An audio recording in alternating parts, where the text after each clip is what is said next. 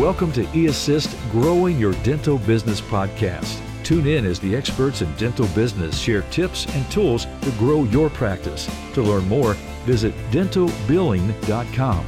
Please welcome our next guest. Hello, everyone. Welcome to the Growing Your Dental Business podcast. Today, I'm excited to welcome David Harris, who is an embezzlement expert from Prosperident, which is the largest firm investigating financial crimes committed against dentists.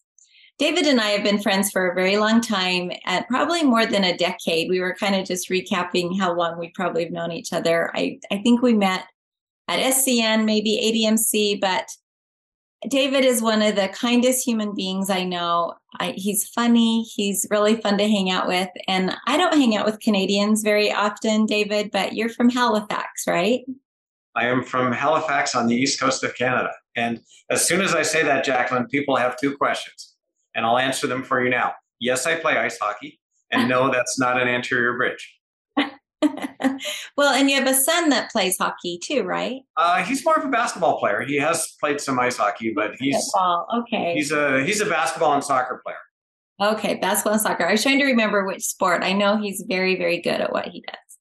Um, and and he's enormous. And uh, you know, the day he moved out and went to college, and somebody else had to feed him was uh, was was kind of a bittersweet day in our house.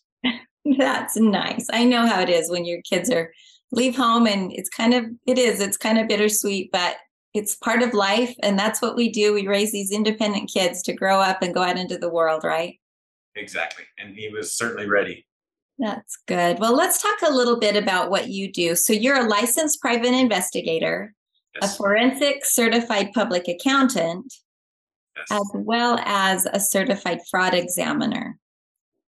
So i have to say you do have the coolest job in dentistry.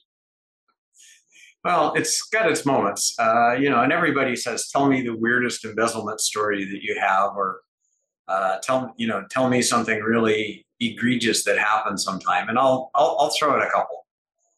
Um, one of the one, one of the, the the funniest moments for me was I got a call. Oh gosh, we're going back six or seven years probably. Um, this was an orthodontist on the East Coast. He practiced with another orthodontist and he said to me, We have this unwritten arrangement between ourselves where when patients pay in cash, we just put the money in our pocket and we don't tell the IRS. Okay, not not exactly how I'd recommend they do things, but it was the next thing that this guy said, Jacqueline, that really floored me. He said, and the reason I'm calling you, David, is that I think my partner is stealing more than I am. Oh, interesting. And it, you know me and you know it's not often I'm speechless. I just didn't know what to say next. Yeah. Um, so we, to make a very long story short, we did an investigation and he was right. Um, the kind of differential amount that his partner had taken was about three hundred thousand dollars. Wow! Which you know is big money, right. and I will say that was one of the most artistically written reports we ever did because we had to kind of dance around this elephant in the room called tax evasion. Yeah, for sure. But you know, the guy got all his money back, and to answer the next question, no, they're not still partners. Yeah, um, yeah, for sure. That's a common business thing. I think. I feel like business in general, not necessarily even dentists, but I feel like sometimes partnerships are go south. They do, and you know, a, a lot of our work, of course, is with the kind of conventional situation where you have a doctor who thinks that their office manager, their bookkeeper, or their receptionist, you know, somebody's stealing from them. And and that's probably 90% of our caseload. But the other 10 is doctors stealing from each other. Um, and it's the one nobody wants to think about and maybe don't even want to talk about, but yes, it happens. It does happen. Uh, so, do you think men or women are more susceptible to stealing, or do you feel like it in this industry? I'm guessing it's women since they're more the office managers and the people managing the money. But oh, if if you're asking who's stealing, um, yeah, the overwhelming preponderance is is female thieves. Yeah. Um, not because men don't steal, but exactly what you said. You know, the the vast majority of people in administrative positions in dental practices are female. Um, but I don't think embezzlement itself um, holds a gender bias. In other words, if you normalized it, if you normalize the amount of stealing to the number of people who, who occupy different positions in a dental practice, I think you'd find that a male administrator has exactly the same probability of stealing as a female. Yeah. Is there a common thread as to why people steal? People steal for two reasons, and I will uh, call them need and greed. And needy thieves are people who have something going on in their life that's kind of put their back against the wall financially. The last call I, I took before uh, you and I got together today was from the wife of a dentist who um, she and her husband have kind of suddenly come to the realization that their office manager probably has her hand in their cookie jar. And you know, I talked to her for about 45 minutes, and one of the questions I asked her was, "Well, what do you know about the office manager's finances?" And she said, "Well, you know, she got divorced about a year ago, and um, you know, has told me that she's had money problems since. And if, if you think about the economics of divorce, you start with two incomes supporting one household. Right. And then you move from there to the same two incomes supporting two households and, you know, two sets of property taxes and, um, you know, two, two of everything. And on top of that, you layer a bunch of attorney bills. So that's a case where the amount of income that used to keep a family afloat won't anymore.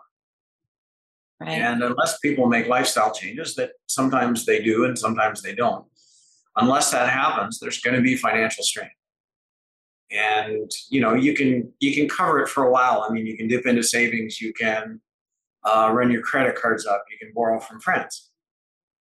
But eventually, when you do all those things, you hit a wall.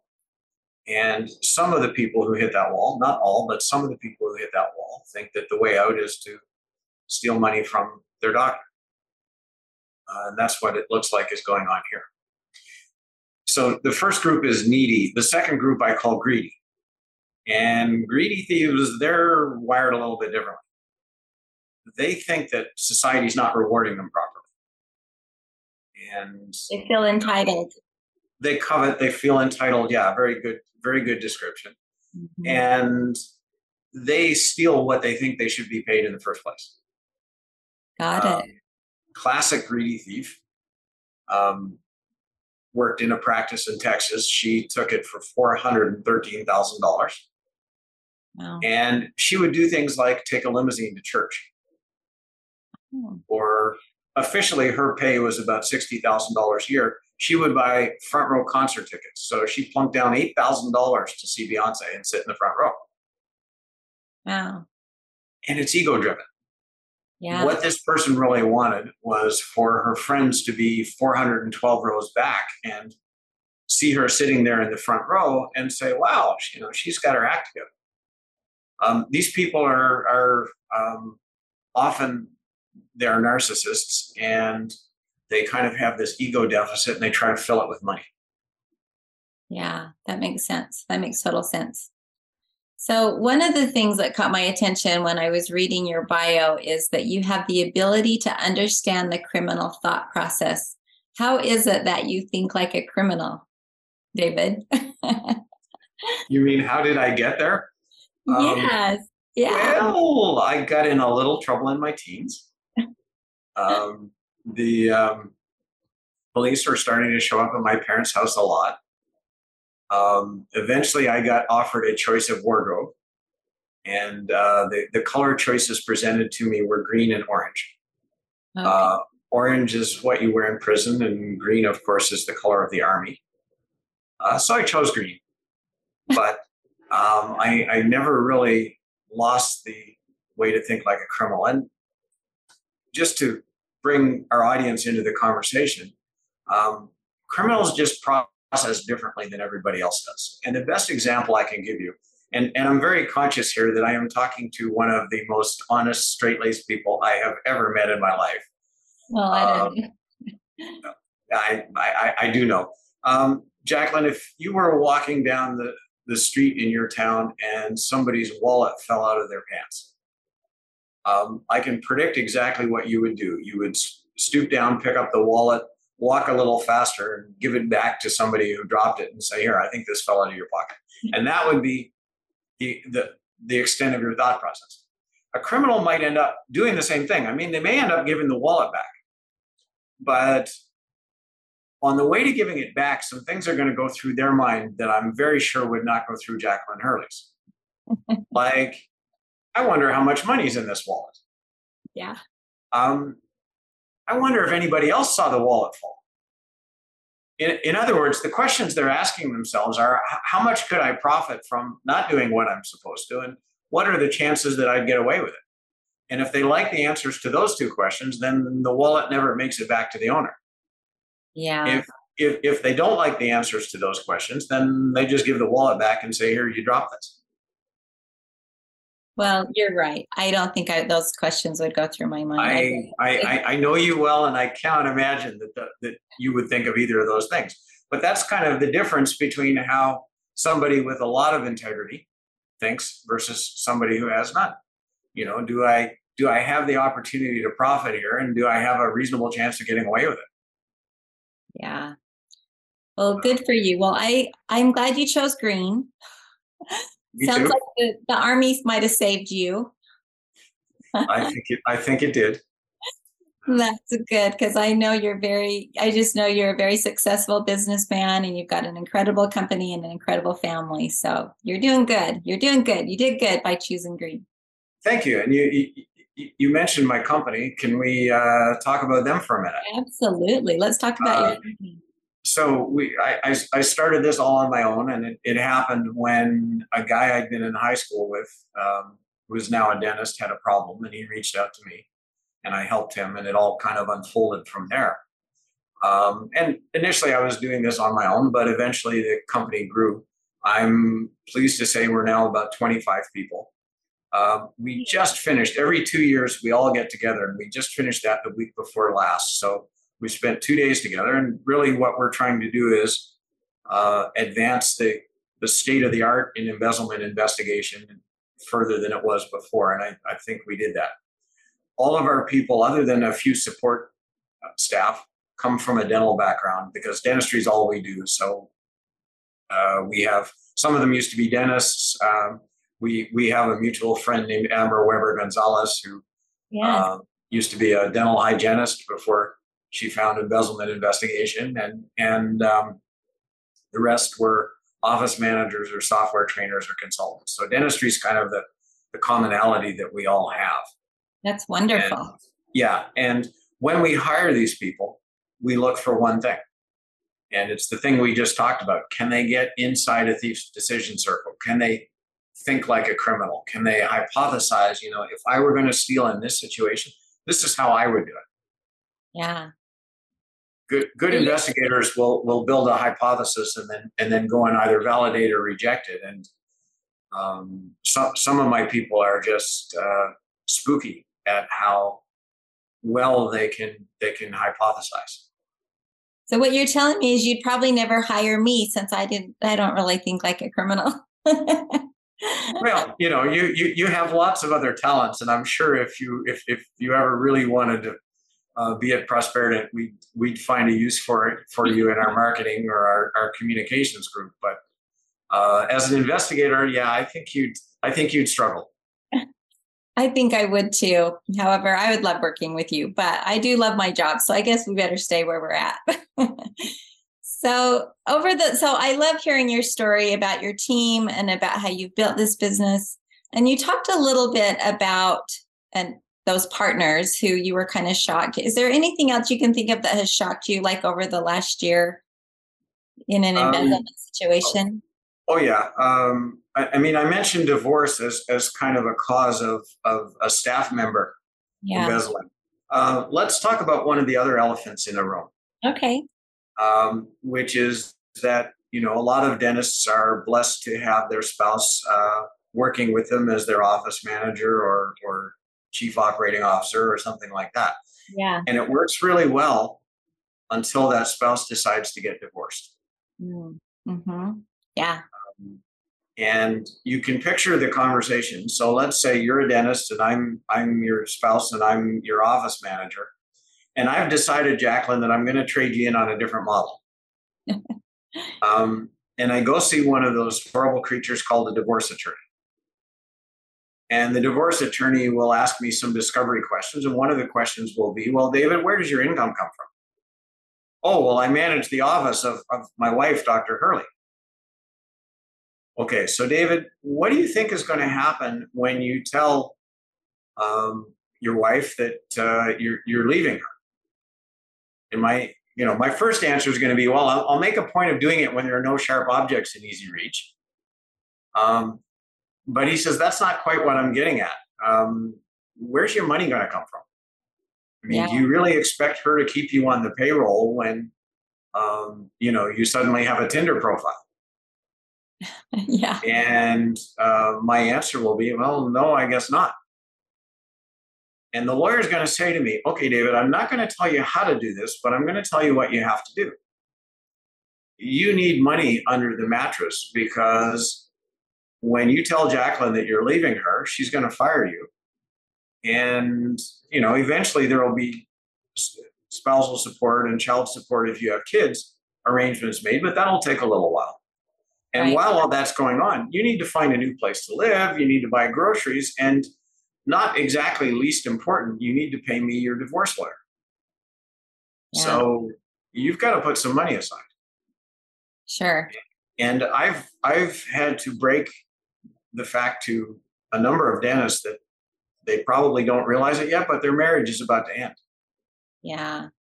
That's unfortunate, isn't it? That's that's a it, hard it, situation when your personal life is so in t- tied into your business life. That's that gets creates a crazy scenario right there. It absolutely does. And I would never say to any dentist, don't or, or dental spouse, you know, don't don't work with your spouse. There there are lots of, and I'm, I'm sure you've encountered them too. I mean, there are highly productive, highly functional uh, dental couples out there. Sure. Um, but it, it works in part because their economic interests are parallel. Yeah. Until they're not. Right. Well, and that's that's in any marriage in general. it, works if you're. It, it, yeah. it is. The, the difference is, you know, my spouse has a different career. So if if one of us decided we were going to end things, then uh, it doesn't really affect the livelihood of the other. Right. Um, but you know that that couple who who work together, um, you know, in, in dentistry or anywhere else, yeah, there's a you know they're they're as i say they're they're doing things under the assumption that their economic interests are parallel. Suddenly they're not. Put another way the the, the safeguards and we're, we're probably going to talk about controls in a minute that a dental practice should have. I mean nobody would think of applying those controls against their spouse. Well let's talk about that. Uh, i'm, I'm to now um, do that thing i do where i where i think like an embezzler and i and i i tell um, your audience how I would size up their practice if I were working there. And the first question I ask is really simple. Um, you know, let's assume I'm now the office manager for Dr. Hurley. We're not married, um, and and I I wake up one morning and decide to steal. The first question I'm going to ask is this. You know, um, Jacqueline has practice management software, and it tracks how much she bills each day, what the adjustments are, and what her collections are that day. And in the really simple world, those collections would equal bank deposits. Right. So one of the first questions I ask is, well, does Jacqueline monitor this? I mean, does she know how much money should be going in the bank according to her software? And if the answer to that is no, and I'm going to say that's probably the case in 85% of practices that we work with. Yeah. You know, the doctor really doesn't monitor that at all. If that's the case, you've made stealing really easy for me. I don't have to do anything creative in your software at all. I can simply divert some of the deposit each day to my stealing, and you just don't know how. Sure. So, so your practice collects twenty-seven thousand two hundred dollars today. Let's say you you try to protect yourself by making the deposits yourself, but you don't relate the amount you're taking to the bank back to software. If I give you twenty-six thousand four hundred dollars instead, I just stole eight hundred dollars. That's yeah. that's kind of the way it works. So the first rule is that there needs to be oversight. Um, you you can't have if you're a dentist, if you're a practice owner, you can't have an unsupervised employee. There needs to be oversight. What makes the oversight of that really hard is that um, you know it used to be simple. When I started 34 years ago, um, the the dentist, I, the first dentist I investigated, got paid by cash or check. There were no credit card payments. There were no electronic funds transfers. It was cash or check. Yeah. So he carried the whole deposit to the bank each day. And for him to compare the deposit to what his, it, this was before there was practice management software, it was the old pegboard system that people used to use back then. Yeah. If he compared his his pegboard receipts with his bank deposit, they would normally be equal. Right. It was um, easy. It was much easier, much easier world back then. it was a much easier world. And what complicates the world now is that in a lot of cases, there's a time offset between when something's recognized by practice management software and when it goes in the bank.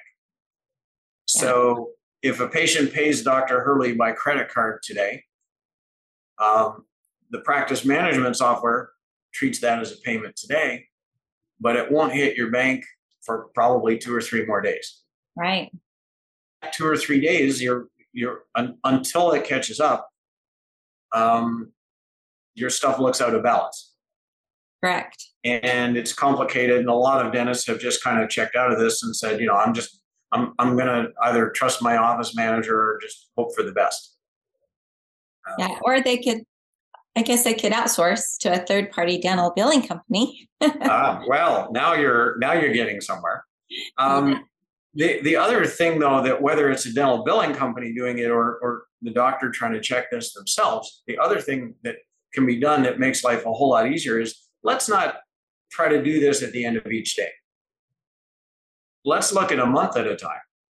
And what happens if you look at a month at, at once is that a lot of those uh, timing differences kind of self correct. Right.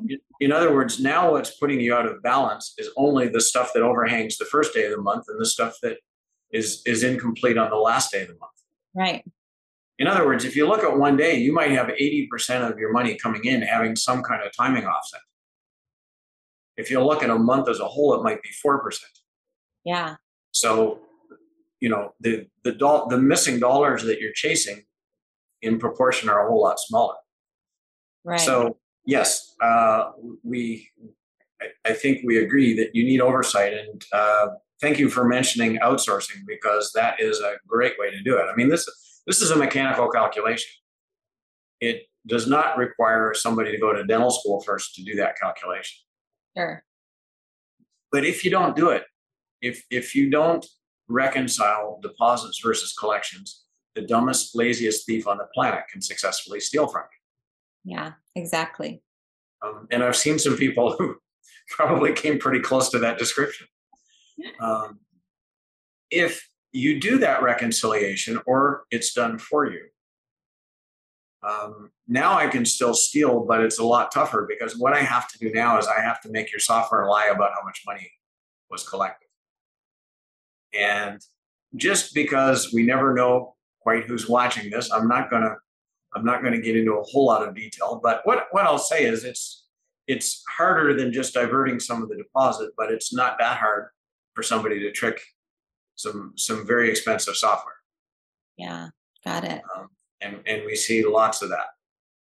Um, but let's let's make it so that that bottom quartile of thieves at least can't think about how to do this. yeah, because um, I would have no idea how to do that. That's okay. Um, a- another uh, part of the control system uh, should be articulation. And I'm not talking here about the friendship that the mandible has with the maxilla. That's that's dental articulation. What I'm talking about is financial articulation, but the, the underlying thought's the same. If your office was open 20 days this month, and in your left hand you have 20 day end reports, and in your right hand you have a month end summary, then the total for fees, adjustments, and payments of the 20 individual reports should be exactly the same as the one month end report. Right. If they're not, somebody came into your practice after hours and they did some stuff they didn't want you to see. Got it. Um, so that's that's the second control that's a really good one. And again, mechanical. I, I don't know if that's something eAssist would do for somebody. I, I suspect it is. Um, if not, it should be on the list. Yeah. Um, or, you know, alternatively, if you have a kid in college who wants to earn beer money, um, that's a, that, you know, paying them to do it would be would be a decent solution as well. Right. But but deposits equal to collections and number of number of day sheets for the month equals the month end total are two easy things to do. Um, I'll mention another control that's that's um, lacking in most offices that I look at. Sure. Um, if you put 30 dentists or 100 dentists in a room and you ask them, okay, can I please see a show of hands of how many of you like hiring staff? Um, typically, no hands go up. Right. They don't dentists like despise it. The only thing they hate more than hiring staff, of course, is firing them. Right. But hiring's kind of a daunting process. You know, you might start with, uh, if you're lucky, you might get 10 or 15 applications when you post a job. And from those, you've got to get down to that one perfect person who's, yeah. Uh, you know, who's going to reflect the office culture, who's going to be able to have the technical skills that you need, who's going to have the personality that they fit in with the rest of your team. I mean, it's a lot to ask for. And what often gets squeezed out somehow is that one final layer, which is, well, what if what they're telling me isn't totally true? Yeah. That one is is the one that tends to get kind of sacrificed in the in the rush to find the other things. Right. You don't know if they're being honest or not. You're questioning. You have to be a little bit skeptical um, I'm going to give you a really sobering statistic. So, 70 million Americans, which is one in four adults, has a criminal record. One in four. Wow. One in four.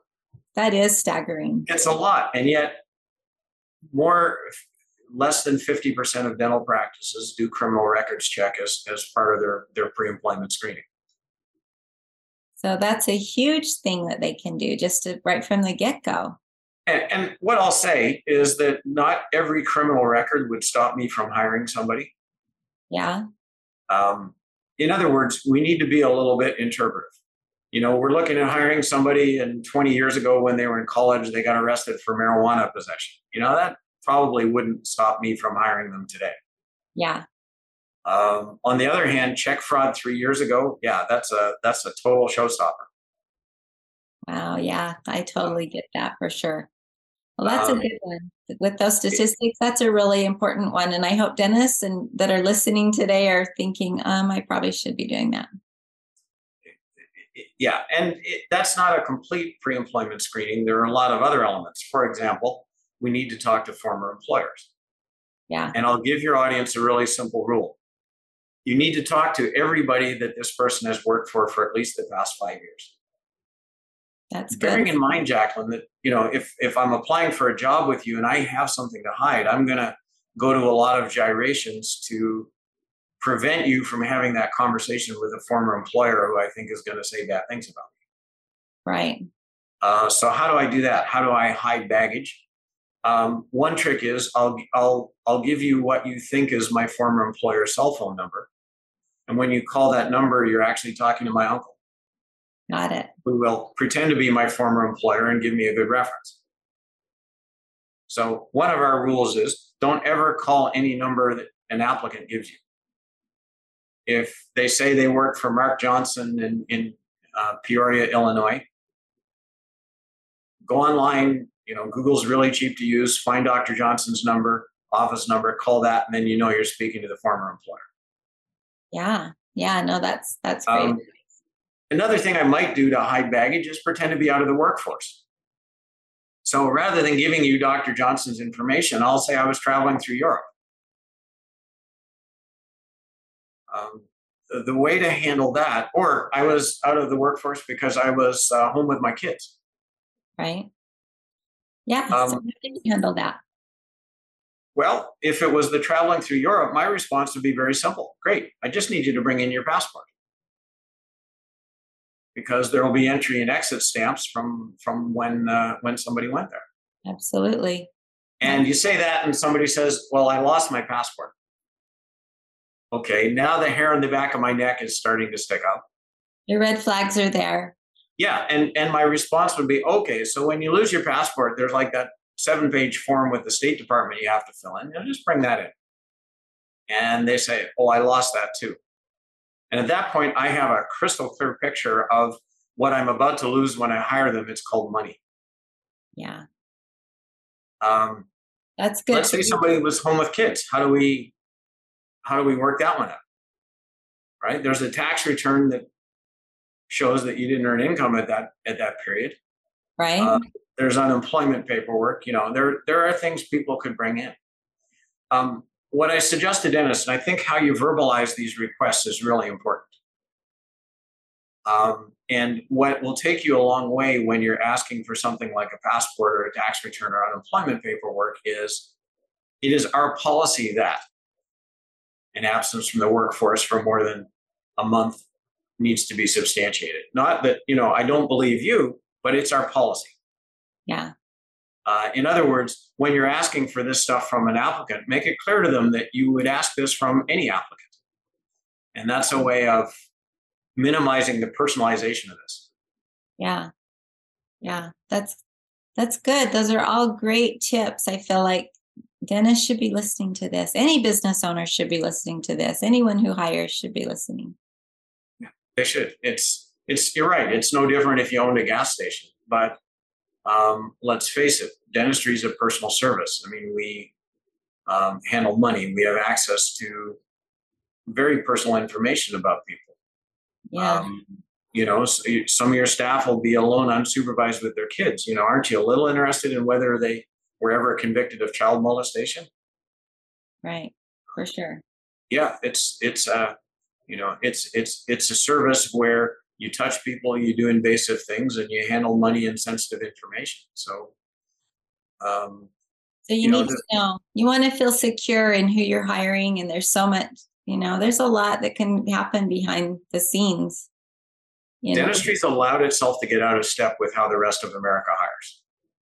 And I will go more, through more scrutiny to get a job with Amazon delivering the junk people buy online than I will to get a job in most dental practices.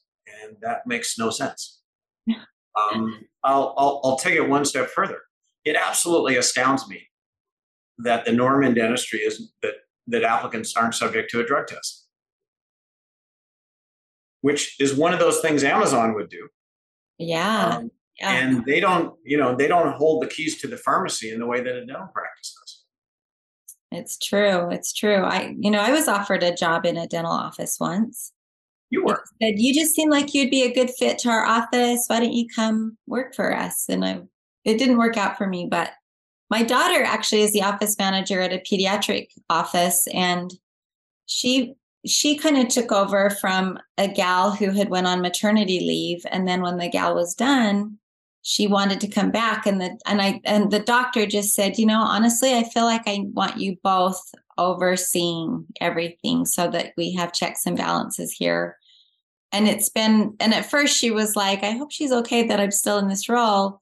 But as soon as they learned how to work together and and and they would call each other out on things, you know, why did you write off this large amount or why did you do this or why did you do that? And they have a good enough relationship that it's worked out really successful for them. That's great. And um, we had talked earlier about a, a mutual friend named Amber Weber Gonzalez. Amber, I, I shouldn't assume people know who she is. She's a department head at, at Prosperident, so she's one of our one of our senior people. And she said something once that always stuck with me. She said, um, "Transparency is one of the first casualties of embezzlement."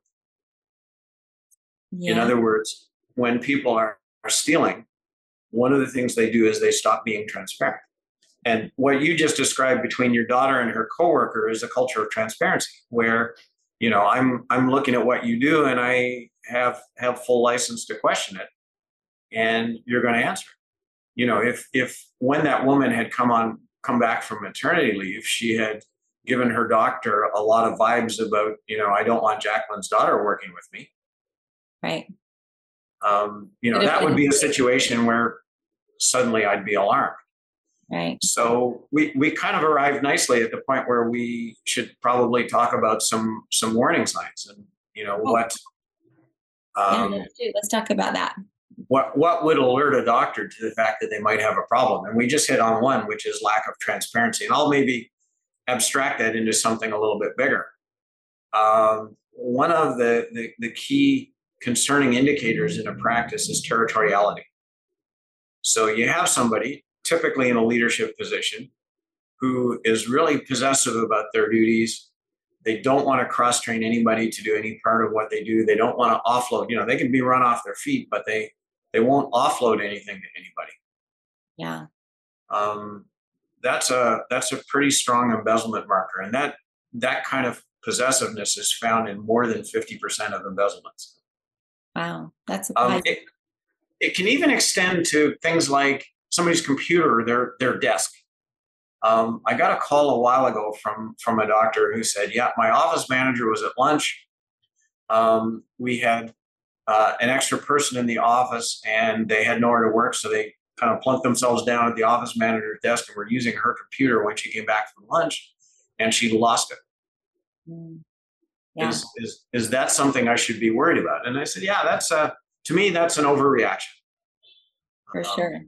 You know, if if if I if it really bothered me, I would probably just take the doctor aside and say, you know, my personal stuff's in the desk. You know, I've got a few few things. You know, I I use the computer to get my personal email as well as the business stuff. You know, I would prefer if you didn't just kind of hand somebody my desk without checking. But her reaction was way over the top, and and um, yeah, it was it was concerning. So she had something to hide, obviously. Yeah, and even if she didn't, it's it's just that control thing. Yeah. You know, this is my desk and my computer. No, uh, you know, they actually belong to the practice, and the doctor put them there for you to use. You know, they're hers. Right. But, yeah, you know, that's a good. That's a good. proprietary. Yeah, it is. Um, other symptoms. I mean, we we talked about some of the behavioral things earlier. You know, that ego deficit. Um, of course, financial difficulties can can push somebody into embezzlement. Right. Some other things that we might see. Um, concern about outside advisors, and you guys run into this. You know, we get we get calls from from eAssist uh, team members with some regularity, and what they're dealing with is somebody in an office who would really rather not have eAssist there. Yeah. um, because that's a you know that's a type of oversight and um, it also is a form of offloading. Why don't people want to delegate when they're stealing? Because they have to have a certain number of pieces lined up. And as as soon as you take one of those away it might become harder to steal you know the method they're using now might not work anymore Right. um, when I when I talk about people's duties in a practice, I say there are there are five functions that have to happen before a dentist gets paid. The first is that somebody has to enter treatment into practice management software, and my unvarying recommendation is that's a clinical responsibility. That's not something that should be done in a front desk.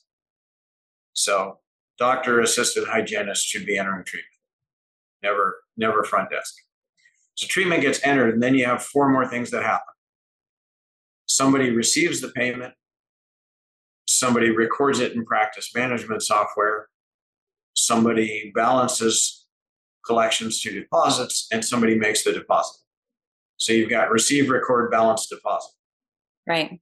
And my unvarying advice to a practice owner is nobody should do more than two of those, and the two shouldn't be consecutive. Oh, that's So- good advice. whoever receives shouldn't record. Whoever balances shouldn't deposit. Yeah. Uh, and and the the thing I like about eAssist is you guys step right in the middle of that We do. because you record Right. and uh, instantly that that takes everybody's security up a lot. Yeah, I think and and I know I've seen, you know, some of our success consultants concerned. You know, they've come across a practice that they're concerned with on how they're handling the money or the financials and Yeah, and a lot of times it's the pushback they're getting from the office manager. Mm-hmm, mm-hmm. You know, and if, if I'm a salaried office manager and uh, my doctor comes to me and says, you know what, David, I, I know you're struggling to stay on top of the workflow right now. And I'm going to get you some help. I'm going to, you know, eAssist is going to take over a couple of your functions, but, you know, it's not like I'm going to take what I pay them out of your compensation. Right. You're still going to get paid the same. I mean, the rational employee at that point says, that's great.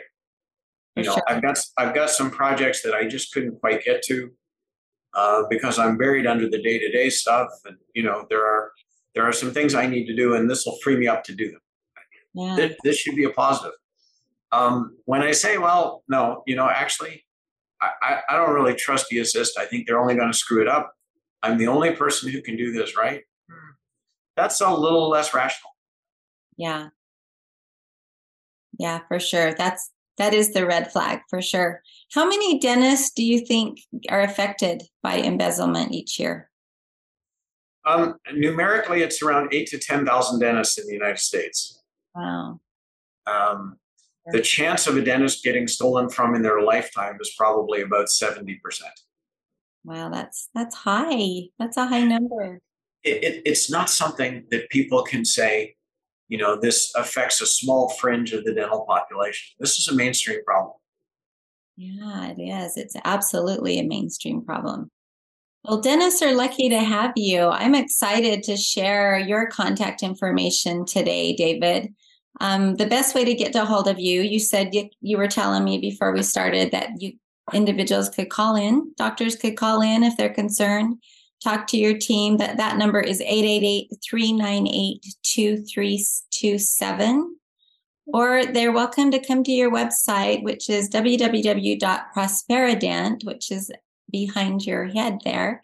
Dot com. Did you have anything else that you want to add? Parting thoughts before we wrap up today, David? One of the biggest emotions I get from doctors when they call me is regret that the symptoms have been there for six months or nine months or five years and they didn't deal with them.